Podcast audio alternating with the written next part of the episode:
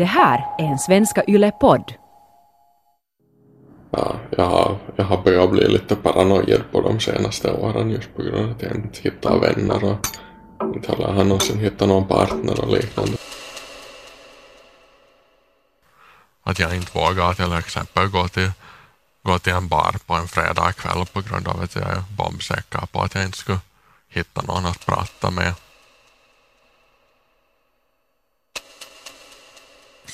Det här är poddserien Skammen och idag ska vi tala om skammen i att vara ung och ensam. Jag heter Annika Sylvie Reuter. Och jag heter Annette Forström och det här är alltså en Svenska Yle-podd.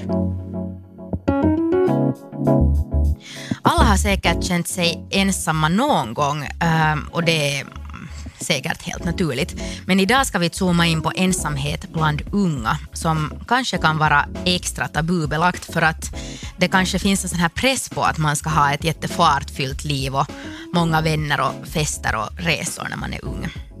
Man talar en hel del om ensamhet bland äldre människor och det är också förstås problematiskt, men det har fått mer uppmärksamhet än den här ensamheten bland unga som vi ska tala om idag.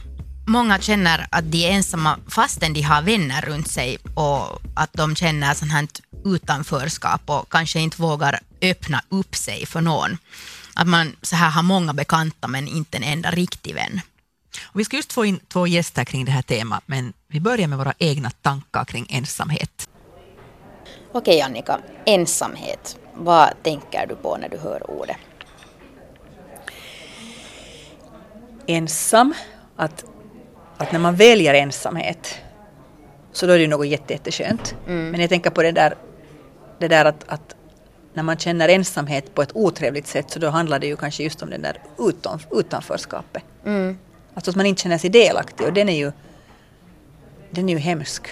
Och det är ju någonting man kan känna oberoende av om man har människor runt omkring sig eller inte. Jag tänker på engelskan så har man ju olika ord för lonely och alone. Och alone betyder ju då att man är ensam, men lonely betyder att man känner sig ensam. Men vi har inte riktigt samma uppdelning på svenska, men det skulle egentligen vara ganska bra. Ja. Sen tänker jag på det här med ensamhet bland unga vuxna. Så det som jag har märkt i min bekantskapskrets är just det här när folk växer upp man har studerat klart, man har kanske fått jobb och så börjar många bilda familj. Så då ändras umgänge ju ganska mycket. Folk liksom hinner helt enkelt inte träffas jättemycket. Sen känner jag sådär att det borde finnas någon sorts ändå en lägre tröskel för att bjuda in folk som inte hör liksom till samma livssituation. Att jag vet att många som lever i Finland och kanske är singel och så här, så att det liksom är så fokuserat kring en viss umgängesgrupp att jag tror att i Sverige man är bättre på det här att ha mera liksom en högre tolerans för vem man bjuder in och vad man. Ja, eller så här ner med parmiddagarna. Vet du att det är inte frågan om i vilken konstellation man är att det där för att man ska kunna umgås att alla med bara barnfamiljer, singlar, frivilligt, ofrivilligt, vad som helst. Det ska inte behöva liksom handla om formen. Vår gäst i det här programmet är här för att tala om ensamhet bland unga. Han har tidigare varit med i animationsserien Sinnebilder av Antonija Ringbom. Och vi börjar med att höra en snutt ur den här episoden Vargen. Jag är en otroligt snäll människa. Och det har varit ett problem i mitt liv. Jag har ganska ofta tagit för lite plats åt mig själv och gett för mycket åt andra. Ja, jag skulle bara hoppas på att jag skulle bli bättre på att sådär som kunde glömma det som har hänt i det förflutna. Att det skulle vara skönt. Det började kanske med att jag måste flytta skola. Men mina föräldrar märkte att jag hade läs- och skrivsvårigheter. Och sen när jag kom till skolan så märkte jag att sådär som klassdynamiken den nu fungerar inte. Att jag var därifrån det sen träffade sådana riktiga bovar som gjorde mitt liv till ett litet helvete om man kan säga krastat. Jag kände mig nog jätteensam. jag har fortfarande jättesvårt. Stora grupper har jag jättesvårt ännu att vara sådär som öppen. Jag från sådär som högstadiet 6 år framåt så inte kände jag mig sådär som att jag skulle ha haft vänner precis. Att antagligen fanns där personer som skulle säkert ha velat bli vänner med mig, men jag var bara sådär som bombsäker på att de bara ville illa. Så att jag har börjat bli lite paranoid på de senaste åren just på grund av att jag inte hittar vänner och inte heller någonsin hittar någon partner och liknande, så blir det lite sådär som att jag har en jättedålig självförtroende och antagligen jättedålig självbild av mig själv. Vi hörde alltså ett utdrag ur Sinnebilder av Antonija Ringbom, och alla episoder i den här serien finns också på Yle Arenan. Men nu ska vi säga välkommen till vår gäst Tobias. Tack, trevligt att vara här. Kul att du är här. Ja. Vill du, Tobias, det var dig vi hörde här i det här klippet, men vill du berätta lite om dig själv för någon som inte vet alls vem du är? Ja, var ska man nu börja? Det är en jättetrevlig person, har jag hört i alla fall. Jättesnäll, har jag också märkt att jag sådär som gör jättemycket för andra innan jag kanske själv tänker på mig själv. Det kändes lite berörande det vad du sa. Hur kändes det för dig? Jag kanske fortfarande har ännu svårt att höra mig själv. Att jag tycker att jag låter som en främmande. Men jag menar nu tycker jag ju synd om sådär som det som har hänt. Att jag menar nu kan jag sådär som får medkänsla med. Och nog kan jag tänka mig att det har hänt åt många personer. Men att det just kanske inte är så enkelt att prata om det eller att komma fram med det. Hur gammal är du? Jag är för tillfället 25 år gammal. Och vad gör du i din vardag just nu? Hur ser ditt liv ut?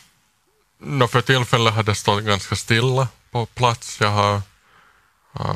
under de senaste 6-7 månaderna har jag levt med ångest och kanske lite depression. Så att, men nu hoppas jag på att det håller på att bli lite bättre. Jag har lyckats äntligen börja gå på gym och försökt kanske lite bättre på dieten, men det är svårt. Så vad är det du gör så där på dagarna just nu? Är du sjukledig eller vad är din situation? Så där som inte kan jag säga att jag gör någonting jättespeciellt, att ibland så flyttar nog dagarna lite förbi och jag har sådär som jättesvårt att hitta på saker att göra. Du var till exempel när vi skulle boka den här banningen så bokade vi 9 på morgonen. Du var lite sådär skeptisk att hur ska det gå? Är det så att din dygnsrytm är lite förskjuten? Den har nog drabbat sen jag fick den här sådär som panikattacken och liknande, att jag har på något sätt sådär som helt kastat om och ibland så ligger jag nog uppe sådär som till klockan 4 på natten utan att jag får sömn. Det är ju då som allt känns som värst också i de där vargtimmarna så att säga. Vad då upplever du själv att det är meningsfullt att göra eller skulle kunna vara det om du skulle få liksom energin till det? Det som jag alltid på något sätt har gillat och på något sätt sett en sån där som trevlig sak att hjälpa människor, det har jag alltid tyckt om. Så att just hitta studieplats eller någonting, eller fast en jobbplats var jag skulle på något sätt kunna hjälpa människor, det skulle vara meningsfullt. Har du fått hjälp för det här att komma vidare så att säga? Jag ska faktiskt redan nu på torsdag ska jag gå och träffa min psykolog och min läkare på ett sjukhus och prata om terapi och vad som skulle vara sådär som bra för mig. Så att, ja, jag har nog fått lite hjälp på vägen, att det inte hade varit en helt ensam steg. Med oss är också krisarbetaren Oskar Lehtinen som jobbar på Krisjouren för unga. Välkommen. Tack, tack. Du som jobbar med det här, vad finns det för hjälp att erbjuda i en sån här situation som Tobias beskrev här? Precis som Tobias beskrev här så tror jag just den här, för det första förstås, det var vad man kan få, den hjälp man kan få av läkare och det där, helt en sån här medicinsk hjälp på det viset, eller terapeutisk hjälp. som förstås tar en bit på vägen. Men sen tänker jag ju också att det som är den stora biten är ju ändå det där att hur kommer man in i samhället, hur får man studieplatser, hur får man en arbetsplats. Hela den här processen som jag tänker förstås också är en väldigt stor process om man mår dåligt just i stunden. Det där, så tänker jag förstås är jätteviktigt, och jag tänker bland annat på det arbete som till exempel Sveps gör. Där de jobbar. Säger nu vad Sveps är. Sveps alltså då en ungdomsverkstad där man kan där man helt enkelt får hjälp med att hitta jobb, hitta studieplats, få det där liksom ett stöd och också tillbaka kanske de här rutinerna i vardagen där man som jag ser det är jätteviktigt. Jag tänker ofta att oavsett vad så att säga problematiken är, så tänker jag att de viktiga sakerna är att sova, är att äta någorlunda liksom vettigt och röra på sig. Jag säger inte att man behöver motionera som en galning, utan jag brukar ofta säga att det där man rör på sig, att man liksom på någon nivå liksom får frisk luft, allt vad det ger. Alla de här sakerna så hjälper ju mot stress liksom och gör en mera uthållig.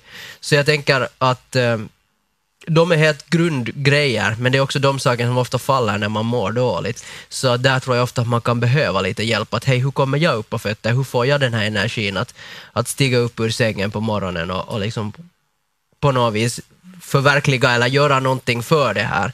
Det är ofta mycket, för någon som mår bra tänker jag ofta att det är jättelätt att säga att men gå ut, gör det här. Denna big no-nos kanske att säga till folk som mår dåligt. Men jag tror ofta att den där hjälpen som behövs för det och den där inspirationen att hej, jag liksom orkar, men vägen dit kan vara ibland lite lång. Tobias är ju inte på något sätt ensam i den här situationen. Det finns jättemycket unga vuxna som helt enkelt när skolorna tar slut och man inte får liksom den där fotfästen någonstans som blir att hänga. Hur kan du säga så allmänt att hur ser det liksom ut där ute? Jag har ingen statistik exakt på det där. Jag tänker att det men förstås så finns den delen som blir mitt emellan på något vis. Kanske just inte vet vad man vill göra i framtiden. Kanske av olika orsaker helt enkelt faller liksom mitt emellan. Att är det sen att man ska in i arbetslivet eller ska man hitta den där passliga studieplatsen? Många har kanske sökt en studieplats men inte fått den där studieplatsen. Själv känner jag mig många gånger jättelyckligt lottad att vi överhuvudtaget fick en studieplats och hamnade ut och studera liksom och kom iväg på det viset. Även om mina vitsord på den tiden inte var liksom vad de borde ha varit. Men jag tänker att det är ganska lite som det kan falla på oss liksom många gånger. Och det är liksom, desto längre man så att säga blir där hemma och sitter, så blir det ju svårare och svårare att komma ut. Liksom bara jag har förstått, jag har ingenting som jag kanske själv har en direkt erfarenhet, därför Tobias förstås säga om jag har fel eller så här. Men jag tänker ofta att det blir mycket svårare när man så att säga blir där hemma och inte så att säga de där sociala kontakterna, som det där nätverket som man liksom som ofta behövs för att liksom upprätthålla studier eller arbete och finnas så att säga på marknaden. Det försvinner ju lite grann om man blir bara hemma. Precis. Vilka andra typer av ensamhet stöter du på bland unga i ditt arbete? Nej, jag brukar sådär, jag har väl en sådär, jag går på någon sorts automat när någon frågar om ensamhet till mig, för jag tänker att jag har nästan alltid benämnt 3 former av ensamhet. Jag tänker det är en ensamhet där man är ensam och inte har kompisar, inte har vänner. Känner sig ensam, jag tror vi alla någon gång har gjort det. I olika liksom, mängder. Sen, det är väl en form av ensamhet. Sen tänker jag en annan form av ensamhet som syns är ju den här ensamheten där man har kanske mycket vänner. Man ser ut, jag tänker just på ett högstadium där gängerna liksom rör sig tillsammans och är tillsammans. De ser ut att ha liksom en massa kompisar, det ser jättebra ut. Men där inne finns en massa individer som inte har någon som de kan prata med. Någon som de kan öppna sig om när det känns riktigt jobbigt. Och där kommer man in till den 3:e formen av ensamhet som jag tänker just den här det här när man inte på ett sätt, ska vi säga, man kan tala om en skam till att tala i relation till det att man mår dåligt egentligen. Att man känner sig ensam med sitt mående. Det kan vara då sen om det sen är ångest eller om det är depression eller om det är så att det är liksom prestationskrav. Allt det här som inte vi pratar om men som jag tror vi borde prata om och våga prata om. När man börjar stänga in dem hos sig själv och på det viset när man inte öppnar den här diskussionen så känner man sig ännu mer ensam i det.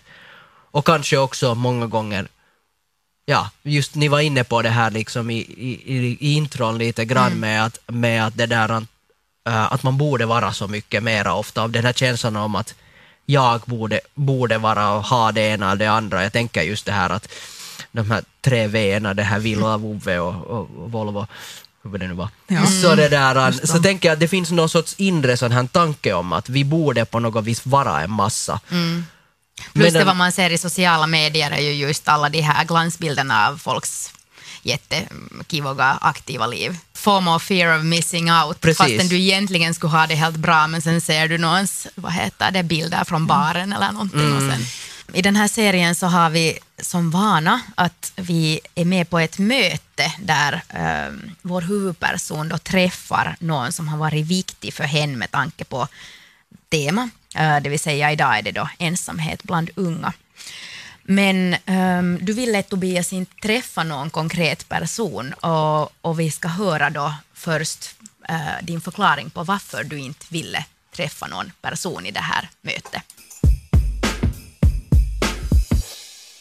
Helt enkelt för svårt tycker jag. Sådär som en person, det är så på något sätt så specifikt att, eller så känner jag i alla fall att det måste vara 101% rätt.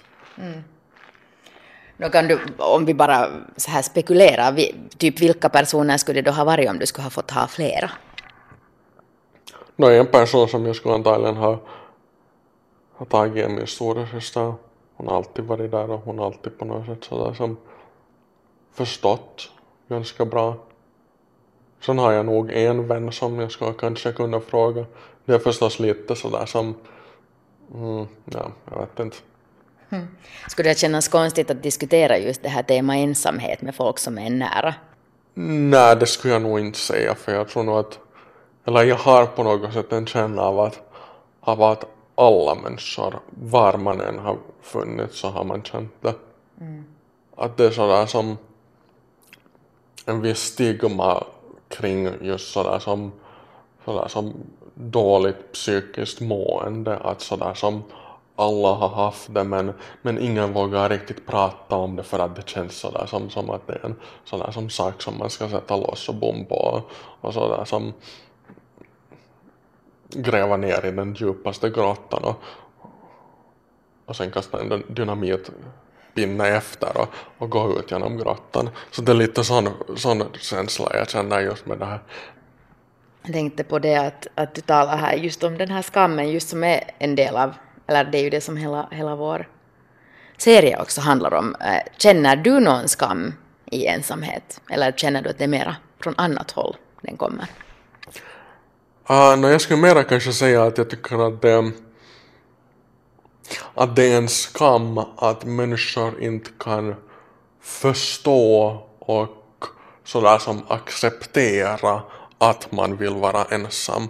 Att de måste sådär som skapa en slags sådär som, ja, skapa ett problem av det. Det är det som jag mer känner, att skammen finns. Mm. Att för mig tycker jag inte att det är en skam att vara ensam. Att jag tycker inte att det är ett problem att vilja vara ensam. Att alla människor är olika och alla vi fungerar på olika sätt. Precis. Jag kan tänka mig att om det här skulle nu sådär som fortsätta, att jag skulle vara sådär som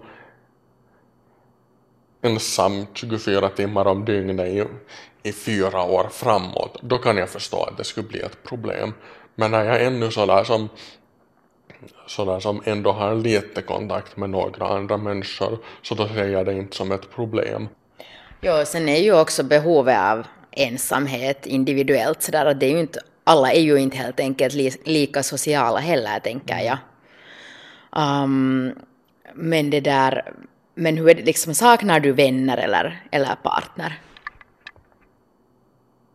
Nog kan jag ju säga att det fanns vissa vänner i en tid i livet som jag nu saknar och som skulle säkert vara jättetrevligt att sådär som träffas igen, men där är jag fortfarande igen problem med att mitt sådär som förflutna kommer upp och jag börjar att tänka på att vad kommer de att tycka om mig och tänka om mig och liknande, och sen sen bara sådär som drar jag slutsatsen som egentligen kanske är jättedumt för att jag har ju ingen aning om hur de egentligen kommer att sådär som se på mig, men jag drar slutsatsen att de antagligen kommer att tycka att jag är underlig. Och hittills varenda gång jag har varit lite på utsidan som jag vet att jag har varit, så har det varit sådär som en sak som man har kunnat lite reta och skratta åt. Sen har det nu annars också varit sådär som kanske ibland svårt att hitta personer som man tycker att man har någonting som man kan sådär som prata om. Ibland tycker jag att jag blir sådär som sittande och vet inte vad jag ska säga till den andra personen. Och jag känner att det finns en sådär som slags... det finns ett slags förstås på något sätt inom den finlandssvenska kulturen att man ska vara jättepratsamt och pratsam, och man ska gå på massor med olika tillställningar och man ska vara sådär som öppen och allting ska ut på bordet och liknande, men jag känner mig inte alls som sådan. Ja. Ja, det kan säkert många nog känna igen sig, tror jag. Men hur skulle du säga då att det här med mobbningsupplevelser och sånt hade påverkat hur du förhåller dig till människor nu senare?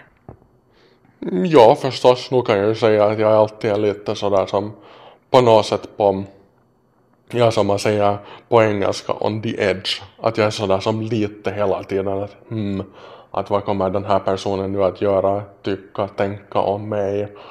Ska jag vara 100% ärlig? Ska jag vara 100% öppen med den här personen?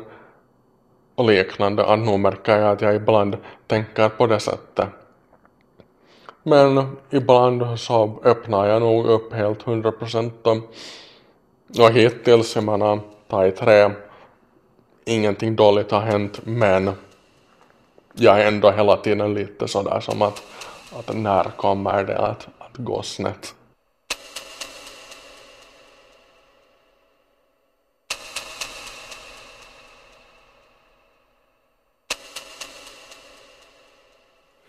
Här hörde vi hur det gick när Annette träffade dig på förhand, du då Tobias. Mm. Och du lyssnar alltså på Skammen i att vara ung och ensam tillsammans med Annette Forström och Annika Sylvie Reuter. Och vi har också en expert och en erfarenhetsexpert så att säga här. Jag tänkte börja med att nu när vi har lyssnat på Tobias tankar vända mig till dig, Oskar Lehtinen, krisarbetare på Krisjouren för unga. Vad väcktes det för tankar när du lyssnade på vårt samtal med Tobias? Ja, jag kan ju inte annat än hålla med så mycket om vad du säger där, Tobias. Om kanske den känslan av den bild av den finlandssvenska kulturen som vi, som finns på något vis.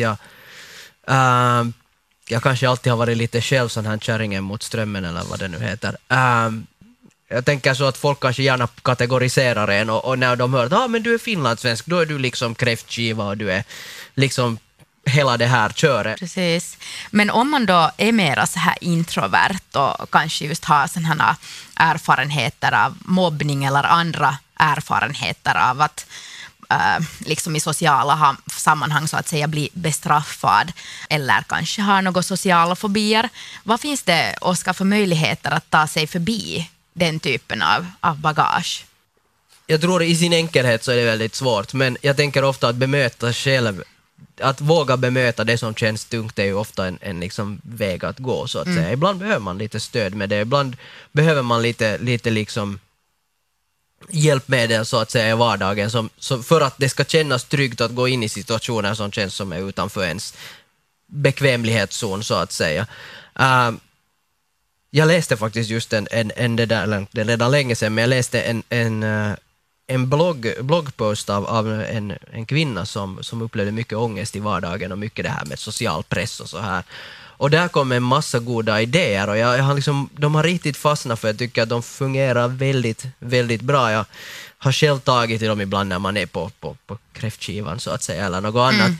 Till exempel att skapa sig själv en uppgift ens liksom, i den där situationen. Jag tänker att det ofta liksom går ner till den där liksom basics så att säga. När jag är i en viss situation, om den känns jobbig, hur ska jag kunna copa med den?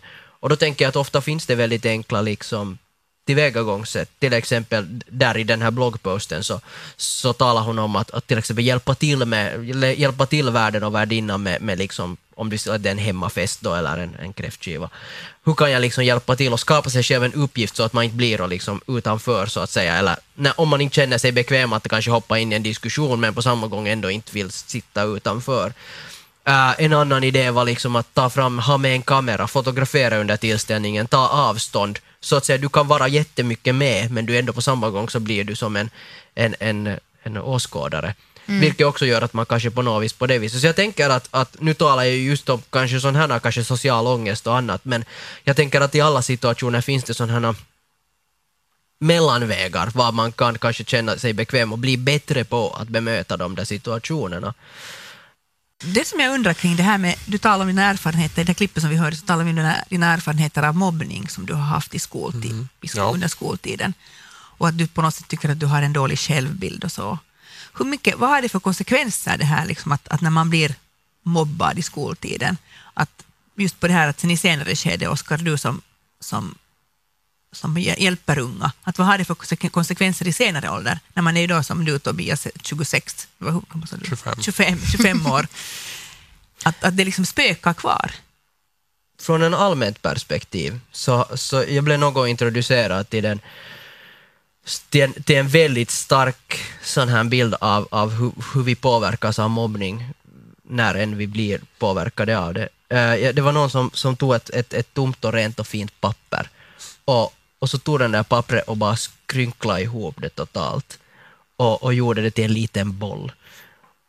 Och det är egentligen vad mobbning kan göra till en människa många gånger. Alltså de ärrorna som blir, det liksom, det, så som det känns. Vi börjar från ganska sådär rent bord så att säga, och sen mitt i allt så är allting bara ingenting och skit.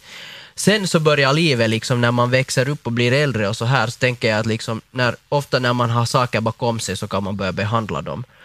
Då börjar man liksom släta ut det här pappret. Man börjar lite liksom få det och försöka få det att se ut, och speciellt kanske men när man tänker just på det här när vi lite sociala medier och sådär, så tänker vi att allas papper är ju sådana här fina. Men mitt papper, det är inte så jättefint. Och det där... Och då börjar man släta ut det och fixa och feja och hålla på så här. Och det kanske behövs hjälp utifrån, det kanske behövs hjälp av vänner, det behövs hjälp av liksom, och sen förstås den där egna orken och styrkan att jobba med det där. Och man kan känna sig väldigt, väldigt söndrig, och speciellt när man ser på det där pappret, hur du än har slätat ut det så ser det ju inte nytt ut längre. Och jag tänker att den processen, den har många delar och det, en av de stora delarna av det så är det där att bli okej med att mitt papper inte ser så där jättehelt och fint ut. Jag har också erfarenhet av ganska mycket mobbning i bakgrunden. Så jag tänker ofta att det personliga arbetet så handlar just om det. Att hur ska jag vara okej med det här pappret? Sen går jag ju alltid till... Jag älskar sådana metaforer. Men det var en bra metafor. Ja, och det där. Jag går ofta till den här japanska tanken om att liksom när en vas går sönder, så istället för att liksom limma den så att den inte syns så att den ser ut som ny, så istället liksom limma den med, så att säga, med guld, och istället lyfta upp de där sprickorna. Jag tänker samma sak med det här pappret, att kanske det här pappret egentligen är perfekt just som det är, fast det ser helt skruttigt ut. Och det tänker jag ofta att det är väl den saken som vi måste på något vis bli okej med själva, att det här är jag, i alla fall. Hur låter de här tankarna, Tobias, för dig? Ja, då kan jag ju säga att jag tror att det kanske i det långa loppet så skulle det kanske hjälpa att sådär som om man nu blir här ännu i 4 år framåt och sådär som perklar sig över det förflutna, inte tror jag att min situation skulle bli bättre i sådana fall.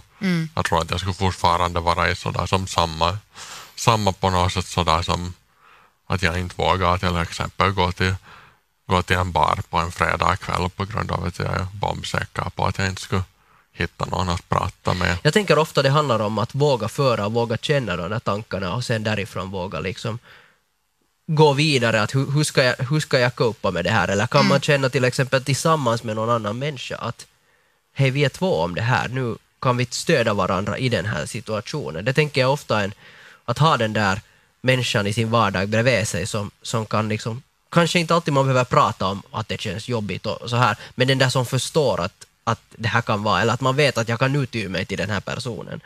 Och jag tänker ofta att det där att finnas där för varandra och våga så att säga må dåligt om det är så att man mår dåligt, och våga må bra om det är så att man mår bra. Jag tänker det är också någonting vi inte får glömma bort. Att det är självklart att det kommer bra dagar och det kommer dåliga dagar, och båda de ska få ha utrymme och få liksom finnas där. Det ena kan inte utesluta det andra. Det är samma sak som vi lite talade om här just innan vi kom in hit idag på morgonen, så talade jag och Tobias om det här med att han sa att men du är ju ganska sån här liksom extrovert typ liksom, som ofta pratar, och som ni märker jag pratar hela tiden. Men så jag är en jätteintrovert typ också.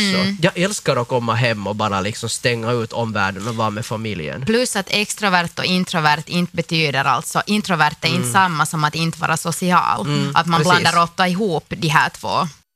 Ja, precis. Och det tänker jag just att allting är en balans. Jag tänker att allting kan man sätta nästan i en vågskål. Det att jag är väldigt kanske pratar på mycket i mitt arbete. Så liksom balansen till det är att jag tycker jag älskar att åka ut i stugan och liksom hugga ved och inte se folk överhuvudtaget. Och jag kan göra det hur länge som helst. Liksom så här. Tema idag är ju ensamhet bland unga, och Svenska Yle hade en ganska stor satsning på just ensamhet där man efterlyste publikens berättelser, och det var redaktör Anki Westergård som höll i det här, och vi tänkte att vi lite skulle ta upp några punkter ur den här forskningen som alltså togs upp i samband med den här ensamhetssatsningen. Och där talades det alltså om det att ensamhet de facto har värre risker än rökning. Och bland annat så ensamma personer är mera sjuka än andra samhällsgrupper eftersom man får nedsatt immunförsvar. Det kan vara en följd av ensamhet. Också hjärt- och kärlsjukdomar, demenssjukdomar och cancer har man då högre risk för om man är ensam. Och dessutom så lär risken att dö i förtid öka med kring 30% om man är socialt isolerad. Ja. Och vi har också tänkt att vi skulle använda oss av några av de här historierna. Det finns berättelser som folk har helt enkelt delat med sig av sin erfarenhet där på Svenska Yles här sidan. Och här var till exempel en 27-årig man från Åland som skrev så här att för några veckor sedan så sökte jag vård eftersom jag hade smärtor i bröstet. Det visade sig att min ensamhet utvecklats till en depression och ångest. Ja, han talar här om hur det känns tungt att komma hem till ett tomt och kallt hus. Och det där, han har för länge sedan accepterat att han kommer att dö ensam. Just det här att bo ensam kan ju vara en källa till att man känner sig mer ensam. Då när man ännu bor tillsammans med föräldrar eller så här, så har man ju ändå alltid någon som är hemma, oberoende av hur mycket man orkar umgås med dem eller inte. Och sen här en annan berättelse om som en 20-åring har skrivit. Universitetsstudier ledde till att jag flyttade utomlands, och efter 1,5 år så har jag fortfarande inte fått en enda vän. Dessutom dricker jag inte och undviker stora fester, så där missar jag desto fler tillfällen till socialt umgänge. Det finns ingenting värre än att sitta hemma en lördag och inte veta vad man ska ta sig till eftersom man inte känner någon man skulle kunna tänka sig att träffa. Så det är ganska dystert att är man ensam så blir man ju kvar i den där ensamheten eftersom det inte finns någon som pushar en. Vad, Oskar, har ni några strategier för det här, eller hur resonerar ni? Det är ju en knepig situation. Jag tänker också att det som kommer kanske med den ofrivillig, om man talar om ofrivillig ensamhet, så kommer ju ofta det att hitta de här människorna. Så att säga, det är väl kanske den där svåra delen. Hur ska man hitta de människorna som är ensamma om de inte finns i arbetslivet, om de inte finns i skolor och så här. Och det är väl kanske det där, och då tänker jag ofta att det enda vi kan göra, alltså vi som medmänniskor, jag tänker ofta bort från det som mitt jobb innebär, att vad jag kan göra, sitta och diskutera med människor och fundera och försöka så här samtalsstödsaktigt. Så att om man tänker bort från det, så tänker jag att min roll, precis som jag hoppas allas roll i vardagen, så är väl det där att finnas där för varandra. Att våga ta upp kanske de här svåra diskussionerna om man upplever att den här personen är väldigt ensam. Hur kan jag finnas till? Precis. Men unga vuxna som å andra sidan liksom sen blir ensamma när när ens levnadsförhållanden ändras, andras levnadsförhållanden ändras, att de runt omkring sig bildar familj och alla är väldigt upptagna i sina arbetsliv. Är det någonting du, Oskar, har stött på i ditt arbete? Också i processen att så att säga, vad ska vi kalla det, bli vuxen. Jag tänker inte att vuxen kanske innebär alltid att man är 18 år gammal. Utan jag tänker överlag det här att liksom, kanske studierna håller på att ta slut. Man är på slutrakan, man flyttar kanske till olika orter. Vissa flyttar hem igen någonstans och vissa flyttar till en helt ny ort. Eller liksom det att överlag man flyttar till en ny studieort dit inte kanske andra människor flyttar. Mm.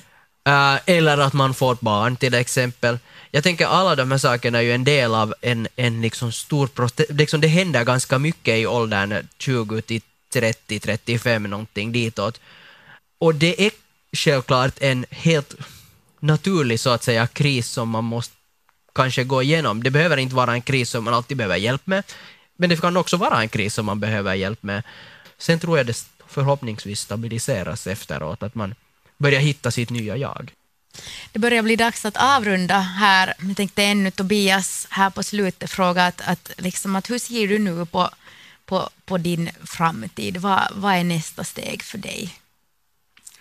Ja, det är en fin och bra fråga. Det är nog någonting som ploppar upp i huvudet ganska ofta här. Inte vet jag, nog skulle säga att det är kanske sådär som att jag kanske har en glimt av just sig slutet av tunneln, men nu känner jag ändå att det är sådär som att man ändå är kanske lite fortfarande fast i sådär som labyrinten och man har inte kanske helt riktigt aning om vart man går, men på något sätt ändå sådär som att det finns en liten ljus framtid. Det är skönt att höra. Jag tror att den här livslabyrinten får vi nog fara omkring i ända tills vi dör. Ja. Ja. Tack så jättemycket Tobias för att du var med och berättade om dina erfarenheter, och också Oskar Lehtinen från Krisjouren för unga för att du var här. Tack. Ja. Tack. Det här var Svenska Yle-poddserien Skammen tillsammans med Annette Forström och Annika Sylvie Reuter. Vi hörs igen. Hej då.